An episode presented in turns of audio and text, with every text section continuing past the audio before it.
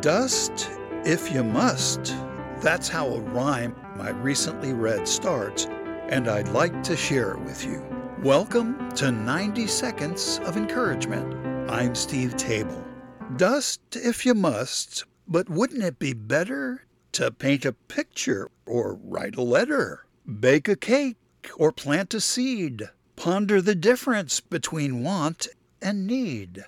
Dust if you must, but there's not much time. With rivers to swim and mountains to climb, music to hear and books to read, friends to cherish and life to lead. But what's really important about dust? Well, dust if you must, but bear in mind old age will come and it may not be kind. And when you go, and go you must, you yourself will make more dust. Matthew 22:37 tells us what's important. Love the Lord thy God with all your heart, mind, and soul, and love thy neighbor as yourself. Friends, let's love people. Replace anger with kindness. You'll feel closer to God and enjoy more peace in your life.